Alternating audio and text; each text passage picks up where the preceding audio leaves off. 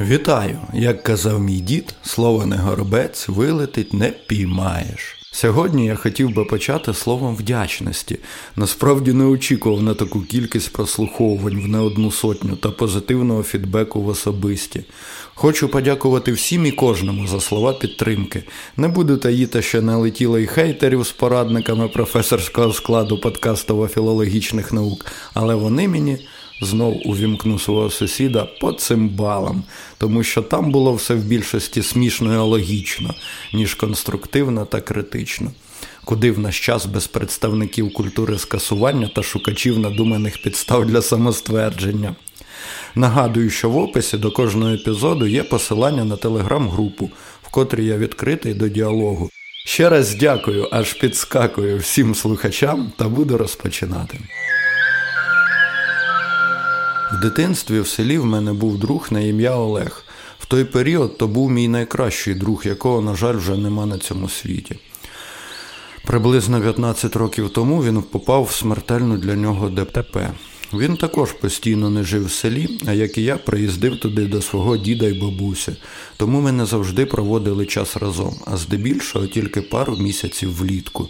Згодом я зрозумів, чому ми близько здружилися, але тоді мені було якось байдуже, не до того. Ми не були місцевими, тому завжди були осторонь корінних сільських чуваків та створили свій, зрозумілий тільки нам світ, декорації якому виступали чарівні сільські краєвиди.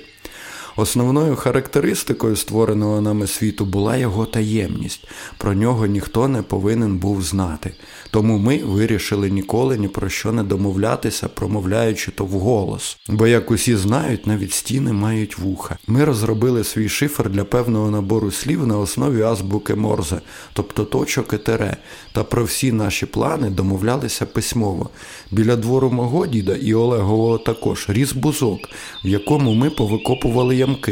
Одну біля двору мого діда, одну відповідно біля двору його, в котрі помістили невеличкі жестяні банки від консервованих бичків, які зверху прикрили невеличкими тарілочками, по діаметру трохи більшими за діаметр баночок. Тобто тарілочка виступала в ролі кришки такої нашої схованки, а її ми клали догори ногами, що дозволяло у разі дощу консервній банці залишатися всередині сухою, тому що по пологих стінках перевернутої тарілочки вода стікала за периметр банки. Ті тарілочки Олег можна сказати, позичив з іграшкового набору своєї сестри. Зверху ми це все прикривали гілочками та травою, і схованок без звернутої на то цілеспрямованої уваги неможливо було помітити, тим паче, що знаходились вони в бускових хащах. Кожного вечора, як стемніє на дворі, ми залишали там один одному повідомлення. Так ми таємно листувалися, а точніше домовлялися про те, де та у котрій годині ми завтра зустрінемось, та що з собою треба брати: рогатку, велик чи якусь сумку, тому що інколи ми ходили за село збирати суницю, дикі груші чи якісь інші їстівні приколи. Робили ми це по черзі. Один день я планував, наступний він. І так було все дитинство, яке ми разом проводили в селі. Блін, дикі груші. Це тема. Звісно, то діло смаку, але досі вони є моїми улюбленими фруктами. Такі маленькі, жовті, неймовірно соковиті, і я їх жеру як з голодного краю, залишаючи тільки хвостики. В продажу я їх ніде і ніколи не бачив, тому вони таки залишилися лише в моїх спогадах. То є насправді мій смак дитинства. Також одним з варіантів спільного проведення часу був похід на ферму, де в той час тримали декілька сотень корів. Ферма була для нас за навчальний заклад. В такій кількості і різноманітності матершини і фольклор не викладали більше ніде. Взагалі, більших знатоків предмету, ніж доярки, я не зустрічав за своє життя ніколи. Ми непомітно вилазили на купу сіна під самий дах ферми діставали з сумки яблука білий налив чи мої улюблені дикі груші, жерли та слухали останні новини приправлені, як я вже вище казав, відбірним матом. Іноді розмови доярок були схожі на спів, тому що досить часто одні й ті ж самі мати постійно повторювались наприкінці кожної фрази, складаючи рифму, а досить гучні діалоги відбивались ехом від стін, тому що ж треба було перекрикувати мечання корів, яке в свою чергу створювало такий собі авангардний акомпанемент. Ми наче знаходились на якомусь віпложі великого професійного концертного майданчика, валяючись на сіні, поїдаючи смаколики під гучні та яскраві співи. А ще в сіні під дахом селились горобці, жили там і плодилися.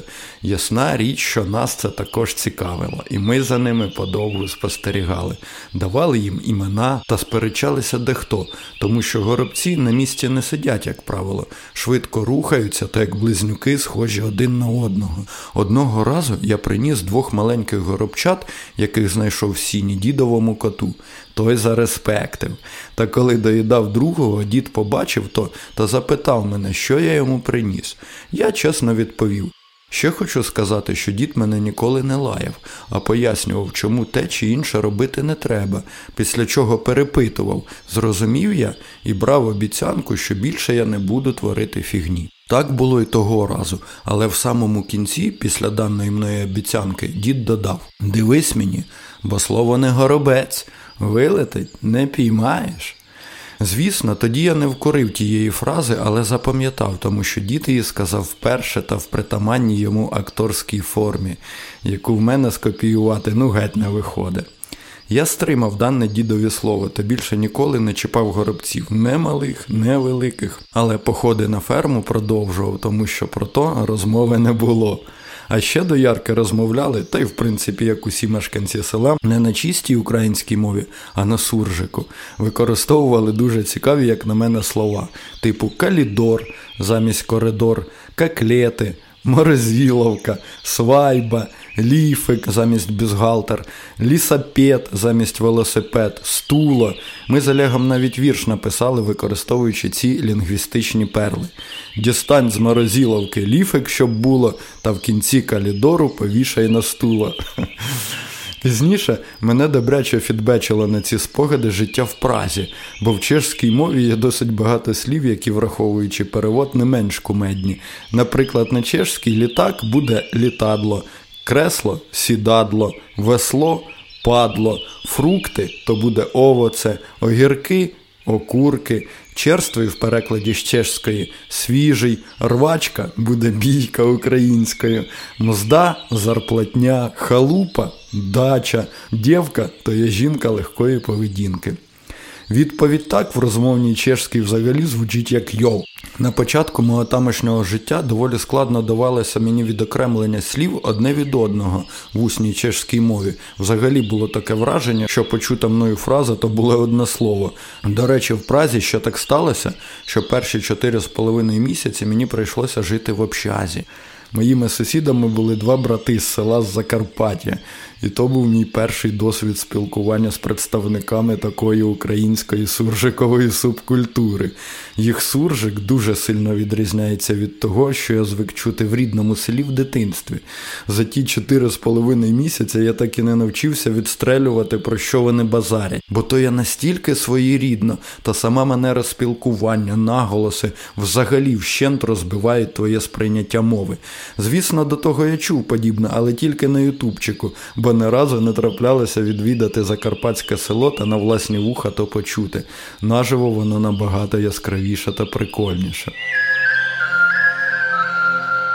Саме в цей період мого життя я помітив наступну штуку, тому що став уважніше занурюватися в зміст того, про що взагалі люди розмовляють. А розмовляють здебільшого ні про що. Зараз спробую пояснити більш детальніше. Діалог то є обмін інформацією. Інформація слово запозичена з англійської мови, інформ, тобто оформлена певна річ, в нашому випадку дані. Таким чином, діалог то є обмін оформленими даними, оформленими за допомогою власної рефлексії більш зрозуміло власними розумовими можливостями, то схоже на складання картини з пазлів, де пазли саме виступають картиною, а безпосередньо сама вже зібрана картина є інформацією.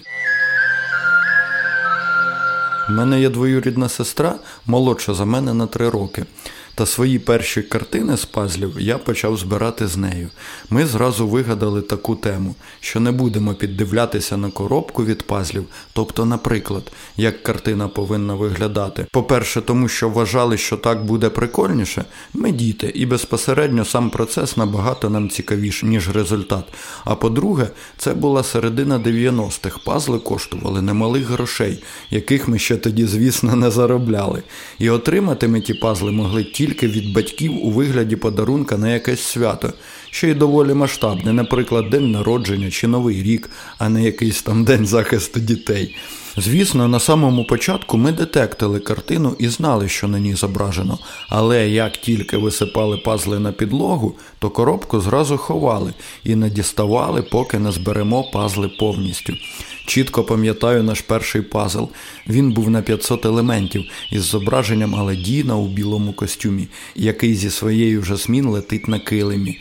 В правому верхньому куті від них постать джина з лампою, а внизу зліва бюст батька Жасмін. Ми отримали цей пазл як один з подарунків на Новий рік, але не о 12-й годині під ялинку, як більшість нормальних дітей, а десь о 5 вечора 31 грудня, коли вже задрали усіх дорослих. Збирали ми його приблизно до 3-ї години новорічної ночі, і потім десь з 10 ранку і майже до глибокого вечора вже 1 січня, з перервами на поїсти, попалити бенгальські вогні, погепати хлопавки, покидати з вікна такі невеличкі чорні петарди та інші святкові забави. Інколи нам допомагав мій брат, старший за мене на 6 років, і старша двоюрідна сестра, з якою в нас різниця 8 років, котрі взагалі не бачили коробки від пазлів і дупляно відбивали, що на них намальовано. Доволі швидко вони все ж таки доперли, які персонажі там зображені, але як вони на тій картині між собою взаємодіють і де хто розташований, цього вони не знали. Та й ми з молодшою сестрою вже не сильно точно пам'ятали, що там і до чого. Версій була маса, сперечань, емоцій. Ніхто до того з нас раніше не збирав пазли. Навіть до того, що на початку треба було викласти контур картини, ми доперли вже в другій половині 1 січня. Тоді вже діло пішло більш-менш вгору. Нагадую, що то середина 90-х і інтернету ми не мали від слова зовсім, ні навіть через АДСЛ з'єднання, не тим паче мобільного. Та й мобілок тоді ще взагалі ніяких не було, і ніхто з нас не міг увімкнути читера та нагуглити якісь поради покладались лише на власні можливості. Варіантів було безліч, хто де, що робить, в якій позі, в кого лампа, де той килим, причому там взагалі той батько Жасмін, в якого ще й костюм одного кольору за Аладдіном, то нагадувало справжній сучасний діалог чотирьох дорослих осіб на якусь життєву тему. Кожен намагався довести своє зі стовідсотковою впевненістю у своїй правоті, але з однією відмінністю.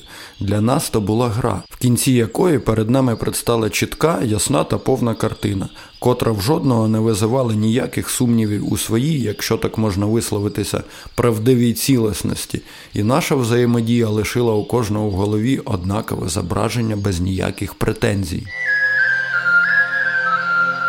Так от, на зразок того, як ми руками збирали ті пазли, наш мозок за допомогою п'яти органів почуттів, які ми маємо, очі, вуха, ніс, язик, шкіра, збирає свої пазли, тобто дані з навколишнього середовища, та перетворює їх на картину, тобто інформацію, яка складає так званий образ. Так ми розуміємо, з чим взаємодіємо.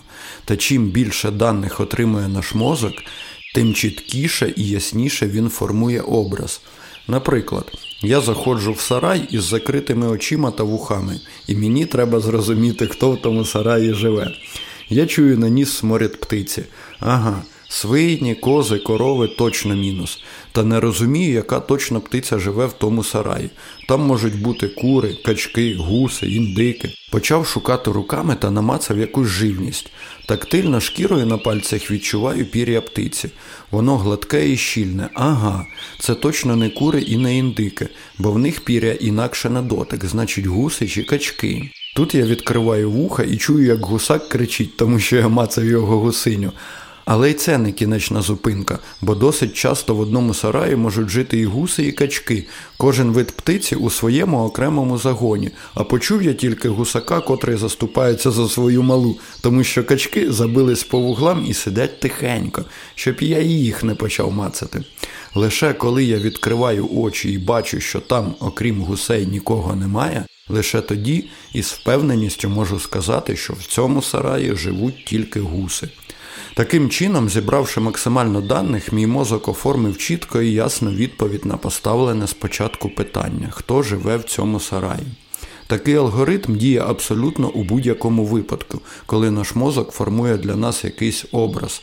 Тобто образ буде настільки чітким, наскільки багато потрібних для нього даних буде зібрано та оброблено мозком. З об'ємом розібралися, але важлива ще якість зібраних даних, а на то вже впливає джерело, з котрого дані збираються. У моєму прикладі ним виступає сарай, тому що, знаходячись, припустимо, у сусіда в дворі, то задіючи навіть свої п'ять органів відчуттів, я навряд чи зміг би встановити, що в сараї живуть саме гуси. Другою, не менш важливою та невід'ємною складовою якості зібраних даних виступає їх актуальність. Бо якщо б гуси на той момент не знаходились в сараї, а, наприклад, паслись за двором, то на питання я б теж навряд чи дав точну відповідь. По-перше, я б не зібрав таку кількість даних, а максимум міг би припустити, задіючи свій ніс, що в сараї живе птиця а свій зір, щоб ідентифікувати по знайденому пір'ю, що та птиця не є курми, індиками чи качками. Та може бути така штука, що на той момент гусей вже переселили в інший сарай, а у цьому просто не прибрали.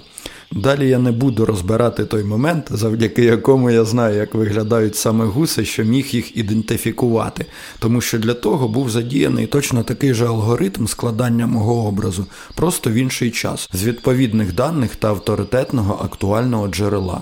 Наприклад, колись мені на то вказав дід. Який в даному випадку виступає авторитетним, актуальним та володіючим в достатньому об'ємі даними джерелом. Підводячи межу під тим, як наш мозок формує будь-який образ, можна зробити висновок, що для цього потрібно зібрати якісних в максимальному об'ємі даних з авторитетного, актуального джерела. Тоді наш мозок створить нам чіткий та повний образ. Саме такий образ у своєму змісті має абсолютно любе слово. І той образ один єдиний. Не буває так, що одне слово містить в собі декілька образів, як та коробка з пазлами, з яких можна зібрати тільки одну певну картину. Ще один спогад цікавий з дитинства. В мене було чотири маленьких пазли на 32 елементи, і два з них були видавлені одним і тим самим пресом. Тобто пазли, по суті, були взаємозамінні, і будь-який з однієї картини підходив чітко замість аналогічного пазлу з іншої картини. На одній був зображений мультяшний горбун, персонаж собору Паризької Богоматері, а на іншому реальне фото парусника у відкритих водах. Я інколи висипав на підлогу пазли з обох коробок і збирав дві картини, але в перевернутому вигляді, та акцентував свої дії лише на тому, щоб пазли ідеально підходили один до одного. Потім, за допомогою листа бумаги, який я підсовував під картину, я їх перевертав та дивився, що воно там вийшло. Картини кожен раз відрізнялись від оригінальних в плані зображення, але структурно за формою були зібрані чітко.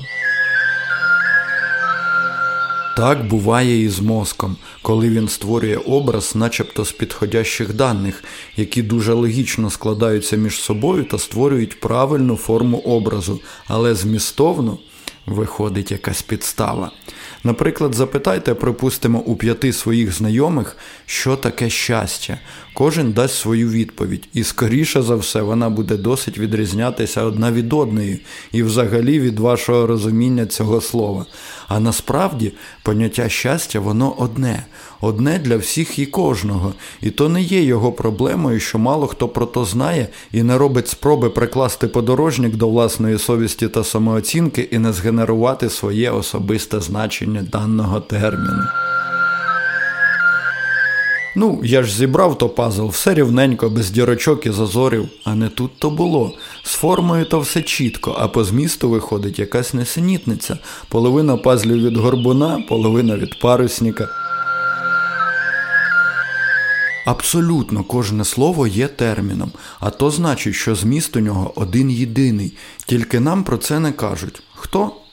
Наша суспільна система. А тільки навчають нас технічно правильно збирати ті кляті пазли. Ти бери, підставляй, якщо підійшло, то значить воно. А те, що пазли з різних коробок, ну, то фігня.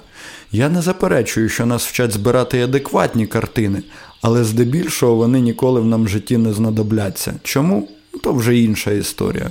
Але такі терміни, як те саме щастя, любов, кохання, життя, страх, бажання, віра, людина, думка, емоція, почуття та ще багато іншого цікавого, що супроводжує кожного з нас від народження до смерті та насправді необхідне, то вже, ребятушки, думайте, гадайте самі. Ми краще зазубремо таблицю множення. Виходить так, що і спілкування, тобто діалог це пуста дія, яка відбувається між неповністю компетентними суб'єктами, котрі передають один одному неповноцінні образи. Чи, як любив казати мій дід, я тобі про Івана, а ти мені про болвана. При тому, що й намагаються спіною у рота довести, що саме його образ є абсолютно правильним, бо все за його логікою складається у чітку форму. А скільки діалогів у нас відбувається за день, це капець. І навіть якщо ти за цілий день не зустрічаєш жодної людини, діалог триває, він триває постійно, у тебе в голові, кожну хвилину, якщо ми тільки не спимо. Та й то не факт, враховуючи ступінь вивчення людського сну на сьогоднішній день, бо досі ніхто толком і не знає, що там відбувається в нашому мозку під час того самого сну. Але точно відомо, що він перебуває в активній фазі, то може діалог там і триває. Страшні цифри. Навіть приблизно уявити не можна, яка кількість карявих образів сидить в нашій голові та проходить повз неї. І як можна зрозуміти, це насправді не діалоги, а якісь сварки, амбіції, постійні перетягування ковдри на себе коханого, іронія, приниження, як слід нервішки і так далі. Все заради одного. Кожен впевнений, що його образ самий правильний, і в нього треба свято вірити і захищати. А чи правильний він насправді? Чи співпадає картина, чітко зібрана з підходящих за формою пазлів тій, яка зображена на оригінальній упаковці? Ото є люксове питаннячко. А що потім? Потім складається більш масштабний пазл картини нашого світосприйняття взагалі, яка з часом все більше відрізняється від реальної, тим самим створюючи нові всесвіти, в яких оселяємось ми самі та затягуємо кожного бажаючого, хто поділяє наші погляди. А чи спроможні ми вивести самотужки таку двіжуху? Втриматись за творця цілого Всесвіту. То, звісно, круто, людина все своє існування намагається стати так званим Богом. Це бажання знайде в собі абсолютно кожен. Але треба усвідомлювати в повній мірі і відповідальність подібної діяльності. Виходить, що треба, як то кажуть, фільтрувати свій базар, щоб не кинути як сліпе кошеня адресата своїх слів новий для нього всесвіт, тим самим збивши його з реального шляху. А саме прикольне, що основним та постійним адресатом, котрого ти вводиш в оману, виступаєш ти сам, бо думки то теж слова, інакше просто наш мозок їх не розуміє. Ех, думи мої думи. З вами був Діда Онук. Почуємось.